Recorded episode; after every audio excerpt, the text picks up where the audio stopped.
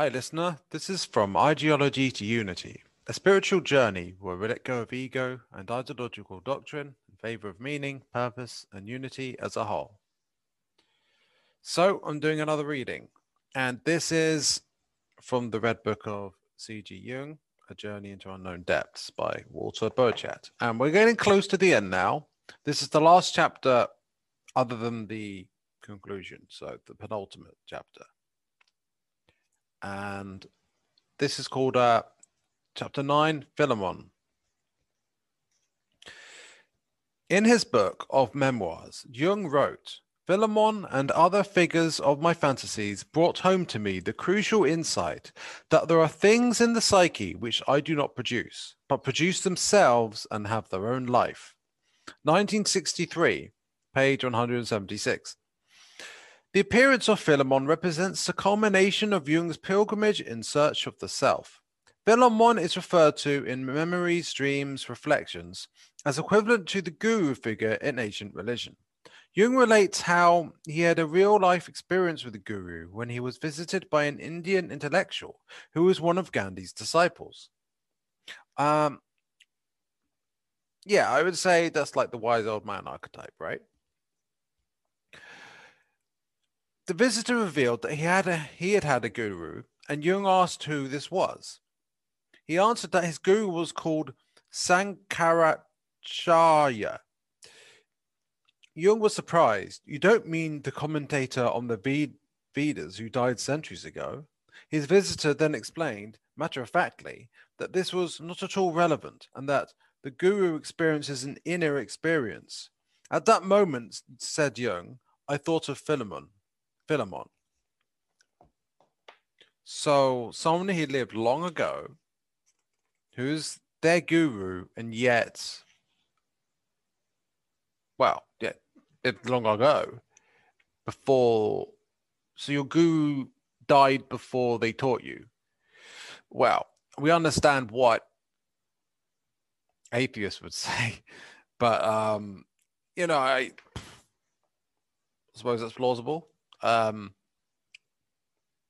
can get spirit guides and gurus for the afterlife and stuff, or even someone might be a reincarnation of that person. I would say it's feasible. The word guru has been overused in recent times and is often used incorrectly. There are various etymologies for the Sanskrit word, and the most commonly known of these that defines it is as a person who leads you from the darkness, gu, into the light, ru. Well, that sounds good. A highly qualified spiritual master or dissipator of darkness. Another etymological explanation is that the cognate of the Latin gravis, meaning heavy, or full of wisdom and divine knowledge. Tradition means the formula guru, God, self, identical experiences. Tradition reveals that. Did I say means that? Anyway. Therefore, this comparison of Philemon with the guru figure places it in the category of the archetype of the wise old man, an important teacher for Jung. Indeed, Philemon is compared to an avatar through a citation from the Bhagavad Gita, the sacred Hindu book belonging to the Upanishads. Jung placed the following citation next to a picture of Philemon in the Liber Secundus. Whenever and wherever a decline of righteousness and predominance of unrighteousness prevails, at that time I manifest myself personally for the protection of the devotees and the annihilation of the miscreants. And to fully establish righteousness, I appear millennium after millennium. So, interesting. Is it an archetype that plays out in the psyche when whatever unrighteousness is prevails? Or is it like an actual soul who comes to help? Like some sort of wanderer or something? Who knows? Sounds interesting though. And the fact it's placed next to Philemon is symbolically important, I would say. It obviously meant something, meant a lot to Jung. In the psychodynamics of individuation, the avatar represents an unconscious factor responsible for the re-establishing the balance lost by the unconscious personality. Whenever there is a decline of righteousness, means that when the conscious is disorientated, symbols of the self, the wise old man as an avatar, for example, appear to help the conscious to recover its lost equilibrium. Now, if you remember from the last episode I did, we were talking about mandalas and how mandalas play a role in rebalancing the psyche, potentially. It's not just they help the development forward of the psyche, but they help the recovery of the psyche when it's destabilized. Although I had to wonder, even though it was talking about cases of people with schizophrenia who, or psychosis, you get a measure of temporary stability from mandalas.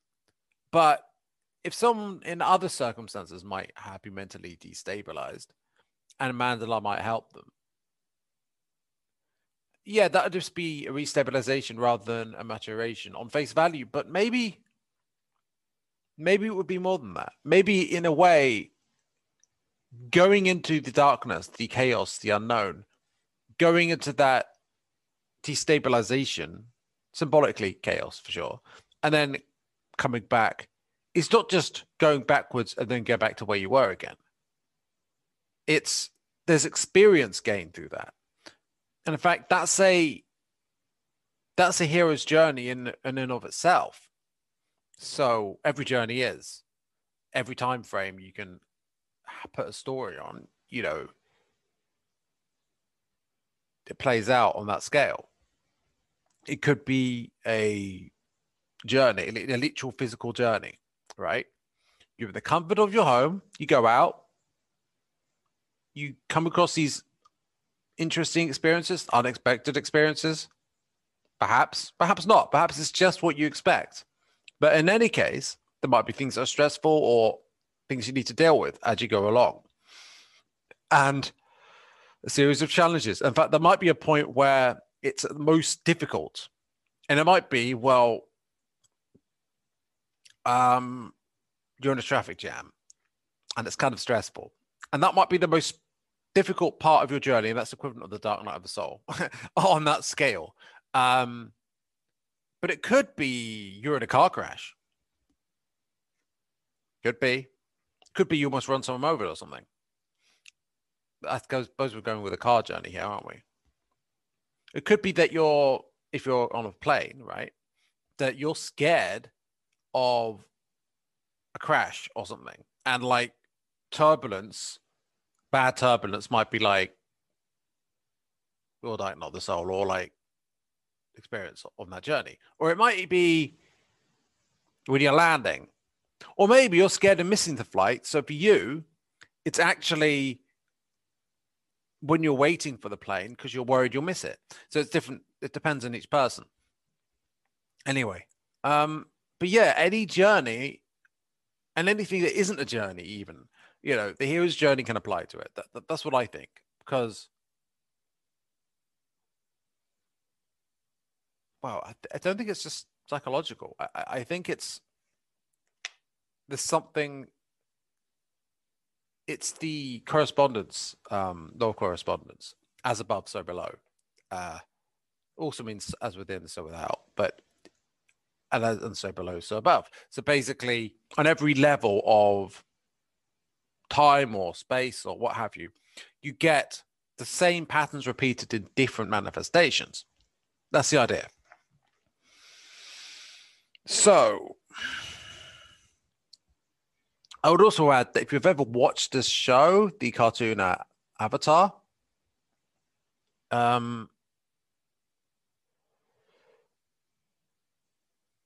whenever there's instability in the world, the Avatar comes to bring balance. The Avatar of the divine, the Avatar of the elements. And it may well be that those giant turtles, which actually where bending comes from, that they give the ability for bending. Well, if they're gods in a sense, then in that world, then yeah, the Avatar is kind of like representing the turtles. Anyway, so yeah, and I don't know the story of the sci-fi one, that the movie Avatar. I don't know that well enough. I haven't seen it. Yeah, I know, terrible. I haven't seen it, but yeah. So I can't give you any ideas about like what that means, except the. No, I don't really know.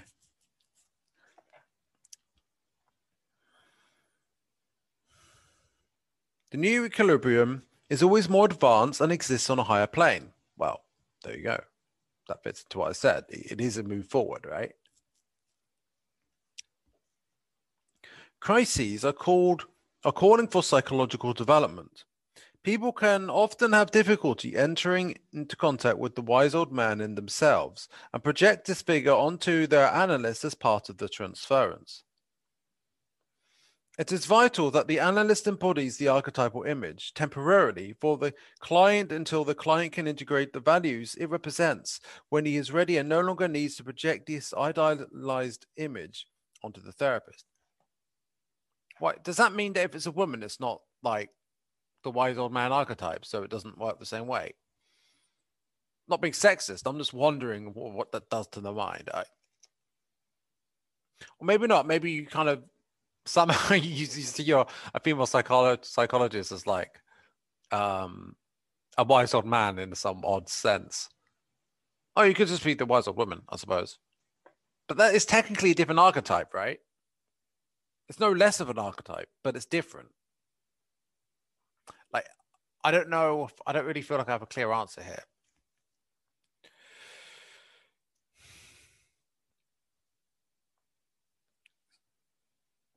Jung makes references to Indian culture throughout the Liber Novus.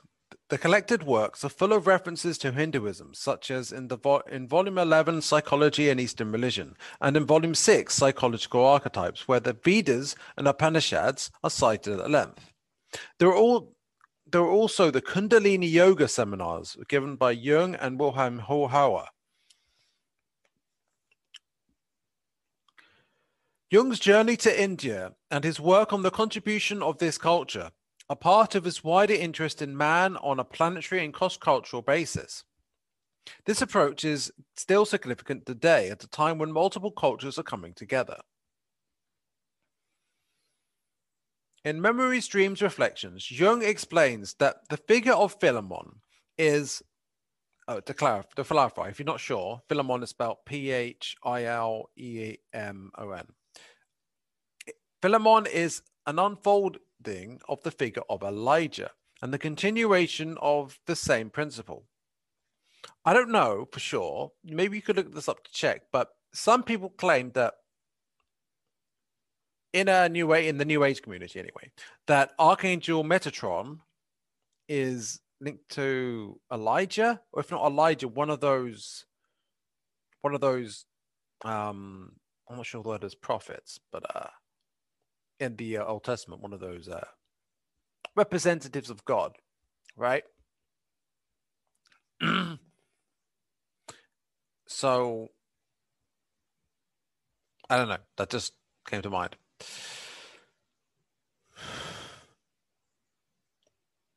Unfolding of the figure of Elijah and the continuation of the same principle. How should this be interpreted? It is worth remembering that Liber Novus is a constant personification of emotions, and that if these had not been differentiated, they could have been dangerous for the conscious.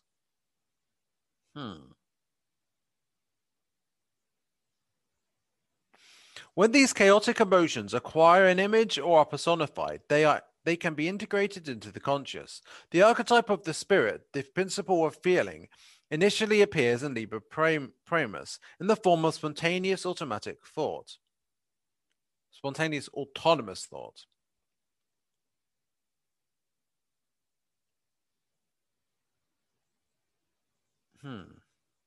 The spirit of the depths is then personified as Elijah, and later takes on the form of Philemon. These personifications are successive differentiations of the archetypal principle. This spiritual principle is later conceptualized by Jung as the archetype of the spirit, the archetype of the wise old man, or the principle of reflection. They're the same thing, huh?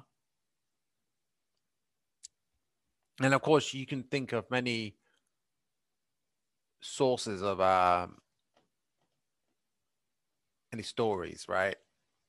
And you can identify who the old men are. That archetype. It's easy to differentiate. Like, for example, Iroh in The Last Airbender. So, man, I love that character. Anyway, so the first time Philemon appears, similarly to other important events in Jung's life, is in a dream. He appears flying through the sky, as blue as water and full of flat clods of earth.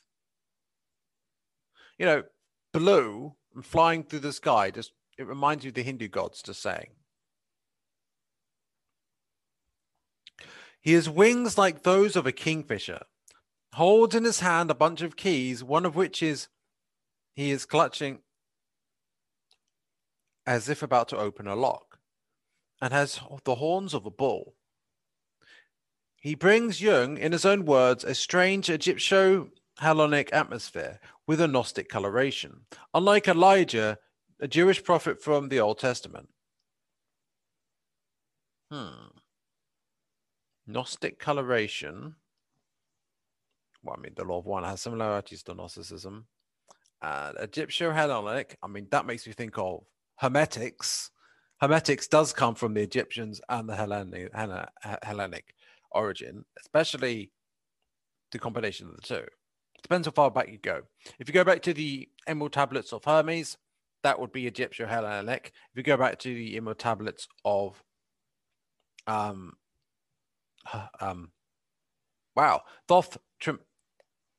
Thoth the Atlantean. Well, that goes back way further. The thing of that one is, though, you can't prove that that's actually from the Atlantis. Melchizedek or something is the someone. Melchizedek is involved in finding it somehow, and some people might be skeptical and say, "Oh, well, they made it up." I don't know. I believe it anyway. I believe this.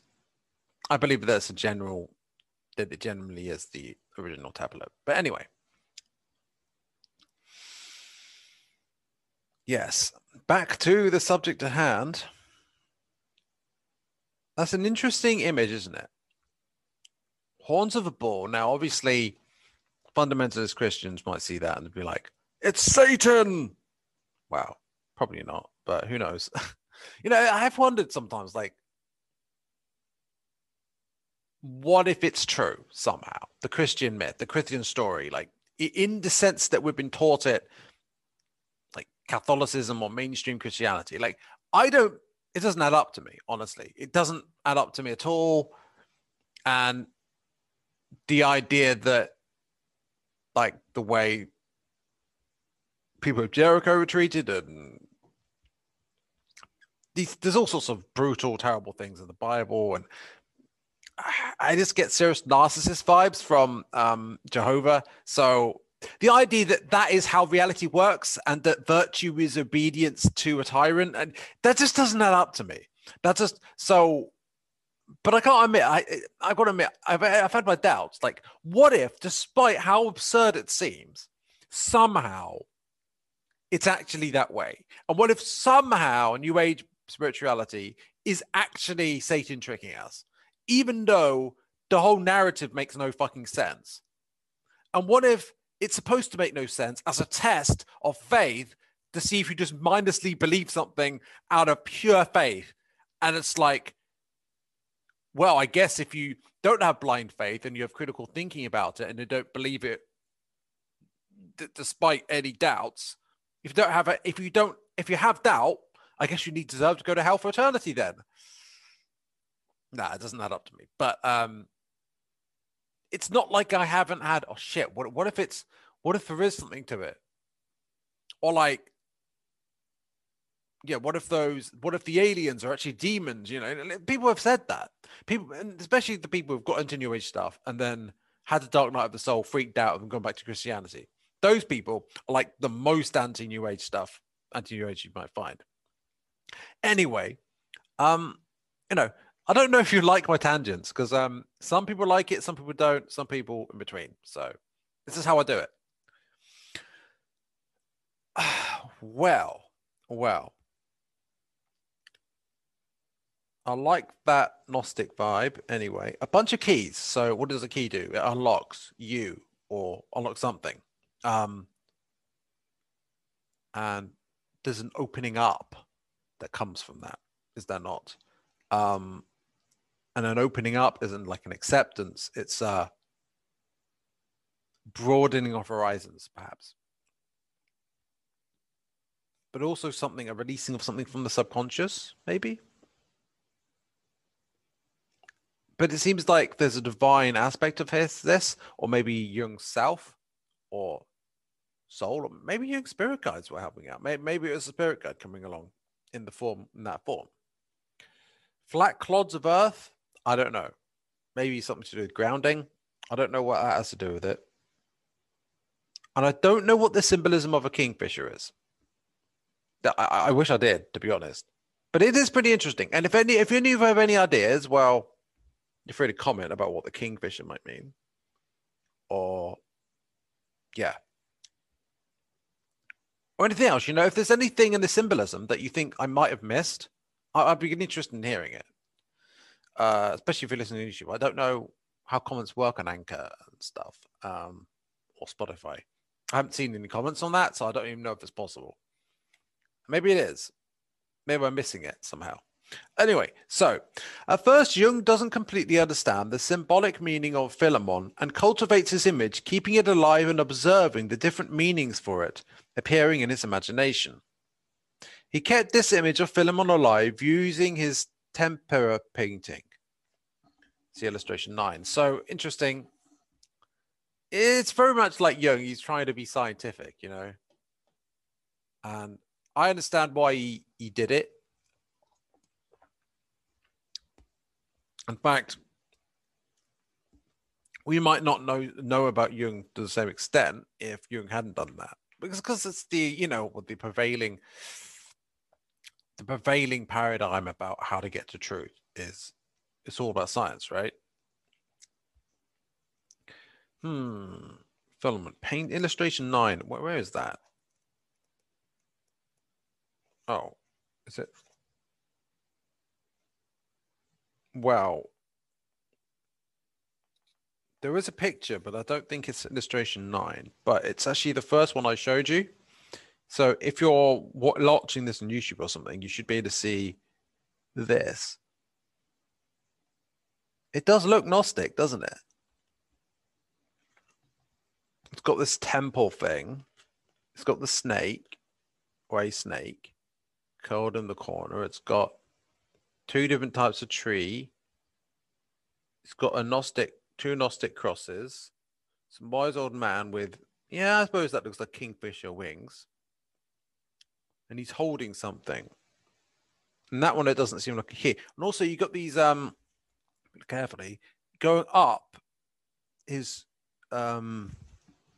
robes around his legs. You see going up, it's like a spiral pattern, and it makes me think of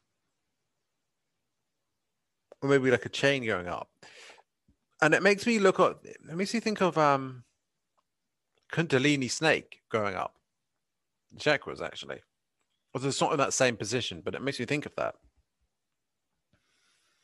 Interesting. And that's definitely the wise old man archetype, and there's an aura halo around him. Aura, halo, that seems to be linked to the crown chakra, honestly. But yeah, And there's stuff on the edge of it too. So I don't know. That's not even the diagram mentioned, to be honest. In the contents, I should say.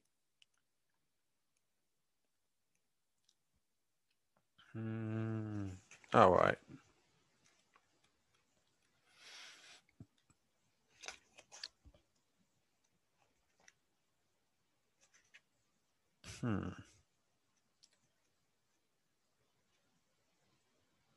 I don't know. This technically, I'm not reading the Red Book, am I? I'm reading a book about the Red Book. Oh, well, I'll just leave it out. I think I showed something similar to it anyway. So this image was one of the best known paintings in Liber Novus. The venerable countenance of Philemon has a strange similarity to Jung's own face at the end of his life. That is interesting. Each element of this image has a different symbolic meaning and merits separate analysis. The bird's wings are present in the personification found in the Western mysticism as a symbol of transcendence and transport. That makes you think of the Merkaba. The Merkaba is used for like astral projection and stuff, which is a sort of transportation. And in fact, apparently there are types of alien spacecraft which use Merkabas in one sense or another. In fact, the Merkaba might be used in order to pilot them. Not all of them, some of them. The more spiritually based ones, not the ones that are entirely technological, which some may be that way. But anyway, yes. Angels, the quintessential winged beings, get their name from the Greek angelos, meaning messenger. And that links to me, in my mind, to Hermes. And that links to me, again, to Hermes Trismegistus, which links to Thoth, which incidentally is symbolized as a bird, or at least with a bird head, right?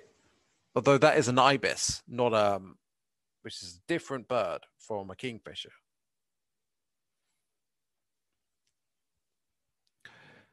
Angels are heralds, the messengers between man and God. The Greeks' messenger god was Hermes, with his winged sandals. In addition... Oh, yeah, we've got the same illustration. Illustration 9 is literally the same picture I showed you, so I also wrote one. And it's just on the next page, so there you go. I was being a bit silly. Hermes is described as a psychopomp, meaning the guide of souls. From psyche, meaning soul, and pompos, meaning guide. Wings are therefore associated with transport and communication, which is one of Philemon's roles. Another important symbolic element in Philemon is his... bull's horns present in the dream that Jung relates in Memories, Dreams, Reflections, but substituted in the painting in the Red Book with an analogous luminous halo. Okay, I can picture there being horns though. The horns were a symbolic representation of power in pre-Christian cultures. They were used as an ornament by figures of authority in religious chiefs. They also bring a feeling of prosperity and abundance. In this way, these horns reinforce Philemon's spiritual authority. Interestingly, I also think they might have perhaps a phallic symbology, which might link to the idea of fertility and thus abundance and growth. I don't know, that's something that came to me. Anyway, yeah.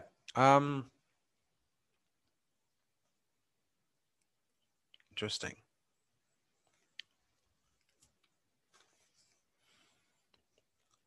The keys, which honestly I can't see, but not that image, but whatever.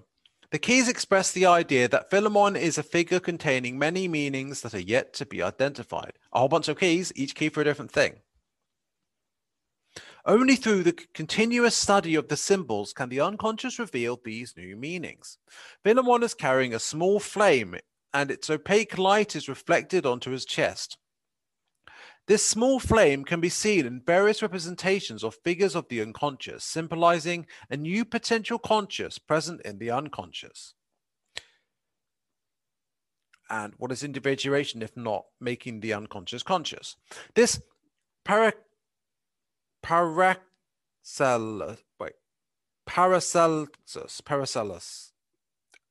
Lumen naturae, the light of nature, the range of possibilities for development present in the unconscious. This is an important perspective as no unconscious, wow, I completely said that wrong. This is an important perspective as the unconscious is no longer purely negative or simply a repository of for repressed material. Here it is seen as a source of creativity and for coming into being. So,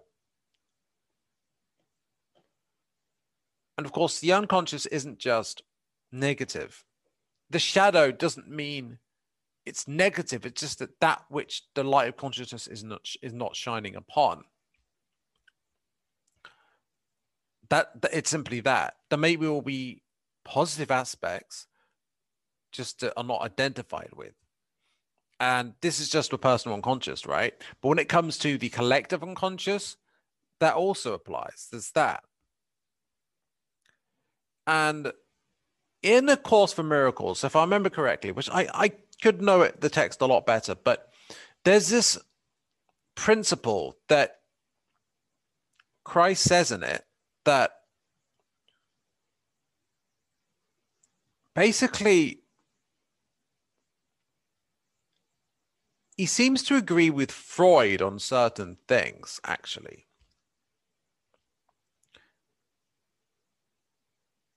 And the idea is about the subconscious in A Course in Miracles that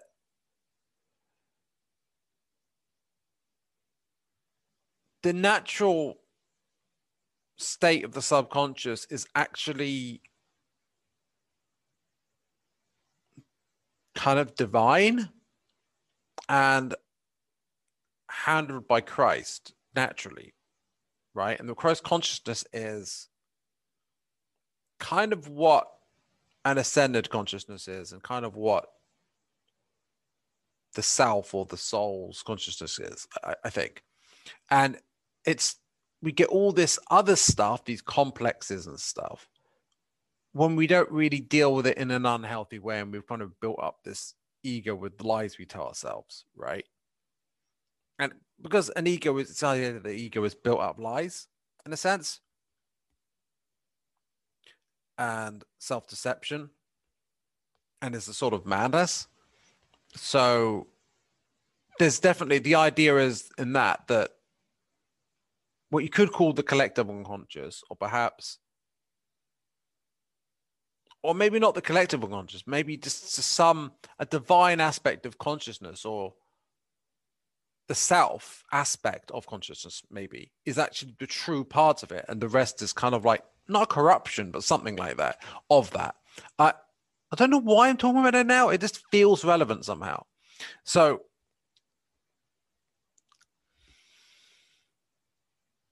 well,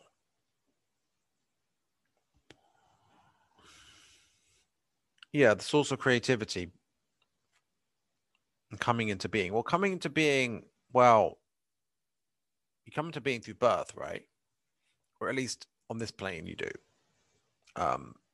We are eternal souls, but yes.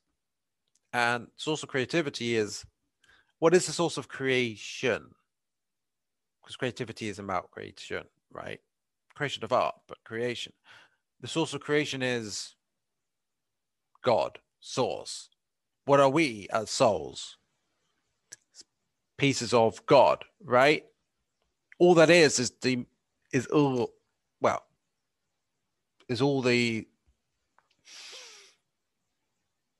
everything. Anyway, so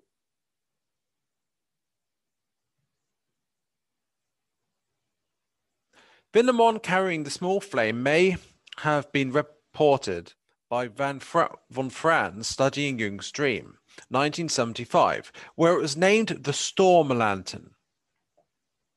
In this dream, Jung carries a dim lantern close to his chest on choppy seas during a bad storm. Von Franz, page 1441, sees a dim light of the lantern as a representation of the conscious that needs to be preserved at any cost. This dream reminded Jung of the importance of the conscious and the confrontation with the unconscious. Indeed, the ethical position of the conscious is fundamental in active imagination and in all the experiences documented in Liber Novus, in which the most surprising, obscure, and unusual contents appears. We need to adopt a middle ground in which the content is confronted without it being repressed in favor of conscious logic, but where it is not identified with, confusing with the conscious. A firm conscious and critical position is required. Using Jung's dream as a reference, Philemon represents Jung's self, his superordinate personality, and the dim light that he carries close to his chest in his egoic conscious. Seen from this perspective, the figure of Philemon represents not just the self, but is also a poetic and mystical representation of the ego-self axis, or the interaction and interdependence of both these parts of the psyche. I will add here that, in a sense, the ego is maybe the physical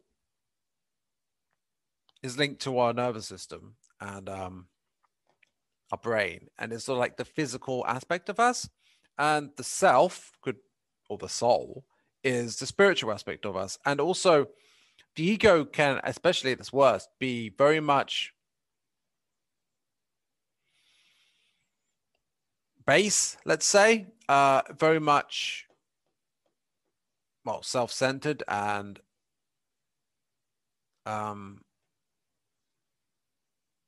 selfish, and there's all sorts of dark aspects that the ego can manifest.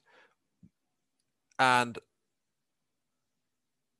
even service to self people are very much egocentric, right? Whereas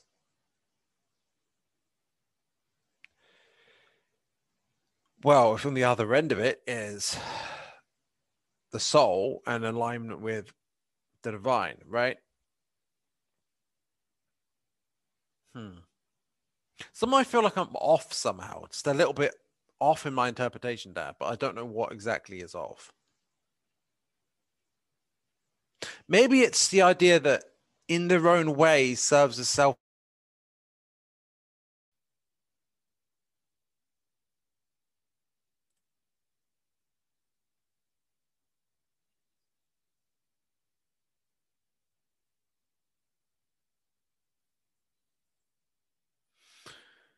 Oh, sorry, there was an issue with my internet.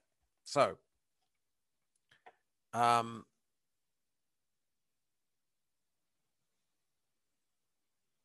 right, where was I?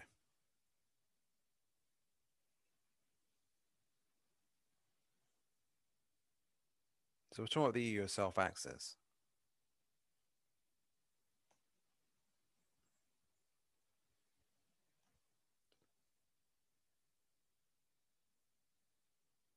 And and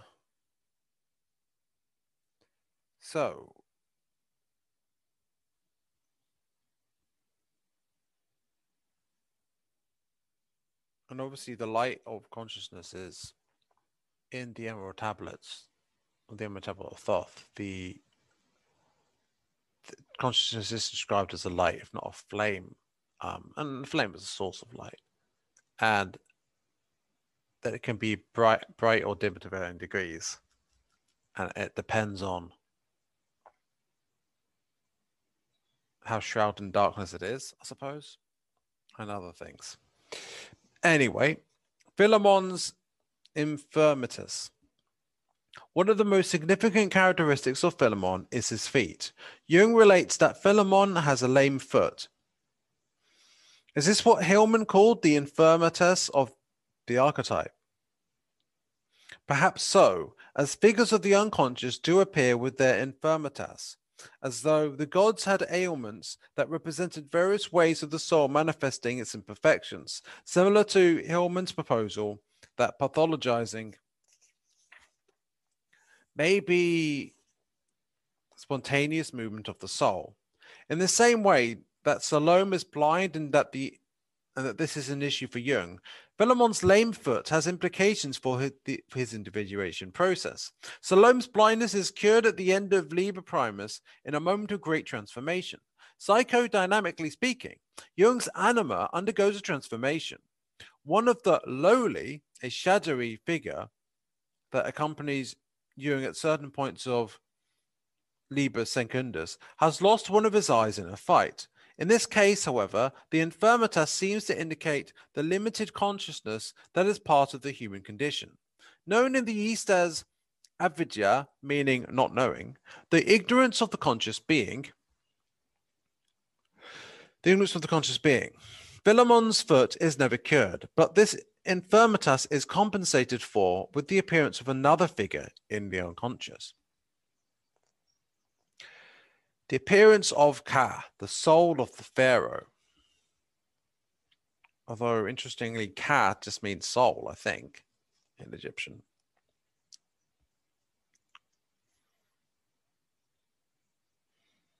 Jung assumes that Philemon is an angelos, a spirit of the air representing the superior insight.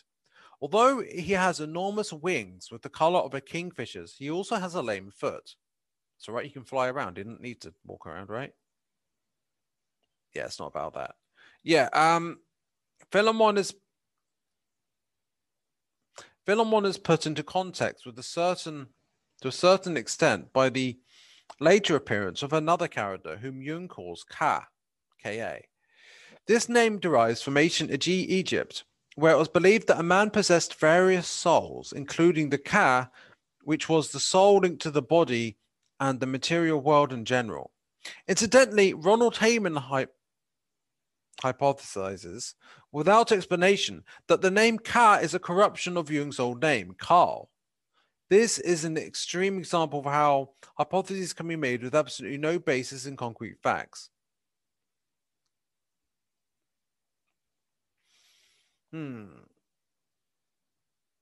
Yeah, it doesn't feel like Karl to me. It just feels like it's linked to Ka. And the meanings of that in Egyptian. Anyway, in Jung's active imagination, Ka appears from a well deep from the depths of the earth. Well,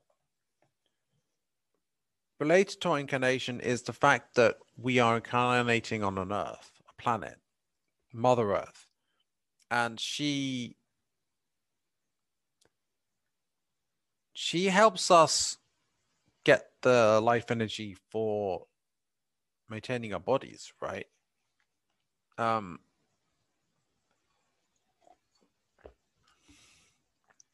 She gives us prana. That's the impression I get. And that's why energy comes up through the root chakra from Mother Earth. Now, also energy comes from the sun to Earth. There's that as well. So there's a groundedness to it, and also from the depths of the unconscious, perhaps. So the spirit, the soul, the self is found in the depths of the unconscious, and yet is the ultimate aspect of our consciousness, or at least, yeah, it's more a more conscious part of us. Which is interesting. It's almost like the yin yang thing. So it's like, if you see yin yang, you see the black part, and in the middle of in the depths of that black part, there's a white dot. Maybe that is the Ka.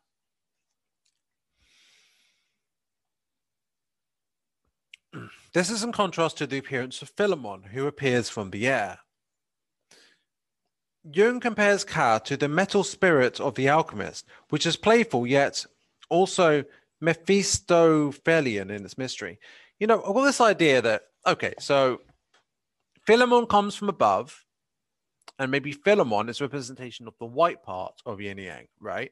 But there's something missing. There's a blemish. Maybe that blemish, that something missing, is the black bit in the white area, that black dot. Something's missing, right?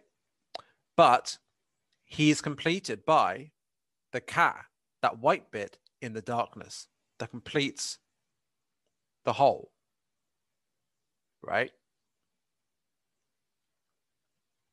And he comes from the unconscious. Interesting. While Philemon brings him the spiritual question of meaning, Ka brings with him the principle of beauty, or the eternal reflection in material. Yeah, so the reflection of the non-material that we see in the material. That is beauty. So that's the definition of beauty. No, not the official one, but that is what beauty is, right? The reflection of the eternal in the material or the temporal.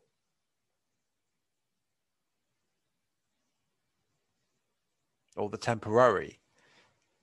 Temporal, temporary. There's a connection there. So, that's interesting. Jung also worked with the image of Ka in a painting. This was Jung's usual way of carrying out what he called his circumbulatio, meaning the circling of a symbol. Yeah, that's an interesting thought. Maybe I could do that. This idea of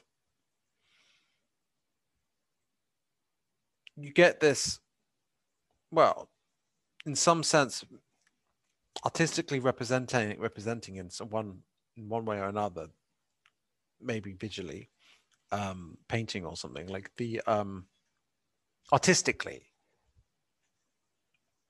different archetypes of what comes up in your individuation process. Anyway, because Jung's way of doing it isn't the only one. Like it could be in the form of music or something. Like there's different ways of doing it.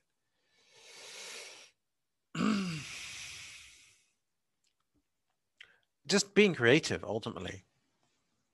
Drawing, sculpting, painting, or writing about an image was his revolutionary way of keeping the flame of his mysterious experiences alive, without reducing them to hasty rational interpretations.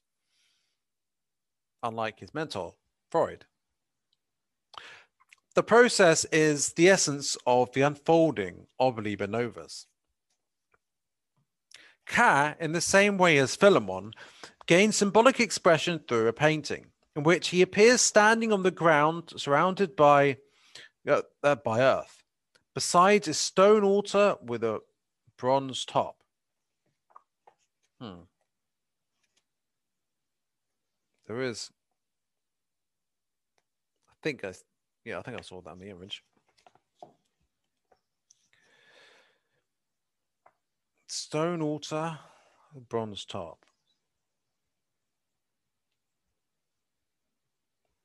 At the top of the painting, there is a kingfisher wing, and besides this and his head, there is a nebula of stars.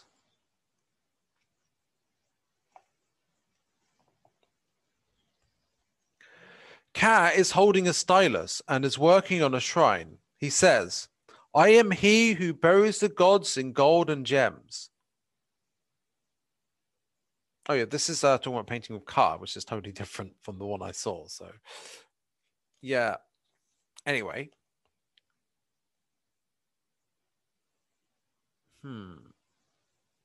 Well, we know what the Egyptians did with the golden gems that were buried with pharaohs were for them to have guidance in the afterlife, so they could use what they're buried with. Now, in a symbolic sense, this relates to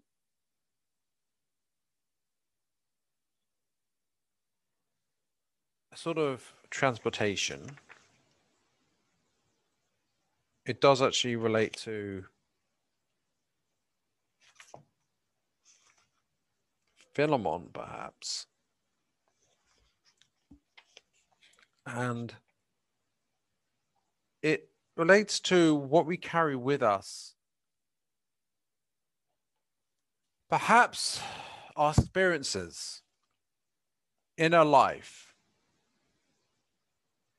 what we learn, how we grow, we take that with us at the end of our life to the afterlife. And maybe that aids us in our eternal journey. Now, I don't think that's what Jung was saying, but that makes sense. This painting clearly shows Philemon and Ka complement one another, representing two complementary areas of the psyche that together can achieve individuation. Like what I said about the two white areas of yin and yang, the main white area and the white and the black. Philemon is above, represented by his wing, and Ka is below, carrying out his creative work.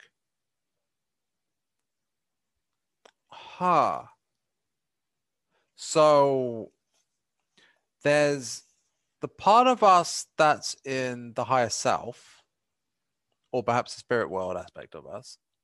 And then there's the part that's in incarnation that's carrying out creative work, right? I think that fits together.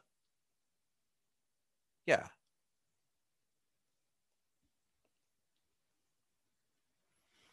The nebula of stars between the two represents Jung's constellation of the self and the creation of new potential, the stars, through the integration of opposites. The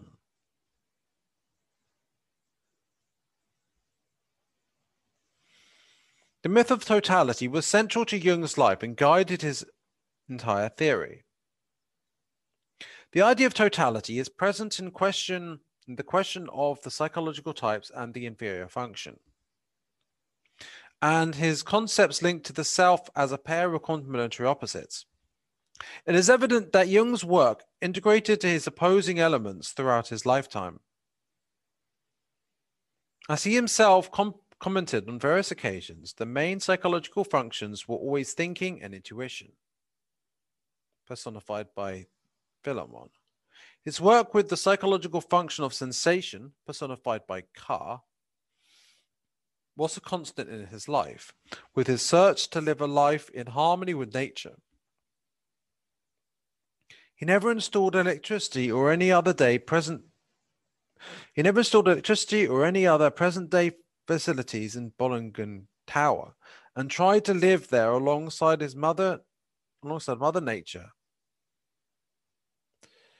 cutting wood, tending to the fire, and cooking. Well, Mother Nature indeed must have appreciated that.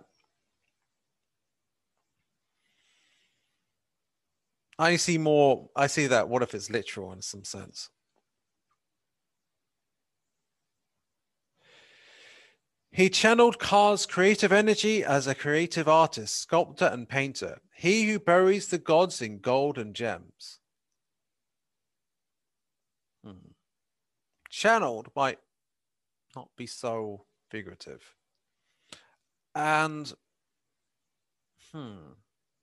so here it seems to be saying that channeling your creative energy, using your creativity is, in a sense, symbolically burying the gods in golden gems. It's material manifestation of, or maybe related to the senses, manifestation in that sense of the divine, the intuitive. It's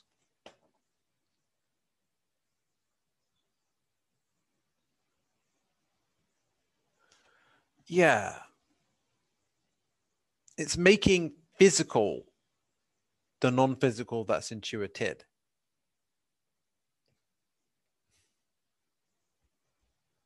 So We've reached the end of this chapter. I've got a feeling I've done previous chapters that were longer. And maybe there is more I could say, but that can come to me another time. For now, that's the end of the chapter. And there's one more episode probably that I'm going to do in this series of readings. Maybe two, probably one. Yeah. And that'd be interesting to do the final conclusions, but we're not going to do that now. I feel like we can stop for now. Hopefully you found it interesting. I certainly did. And have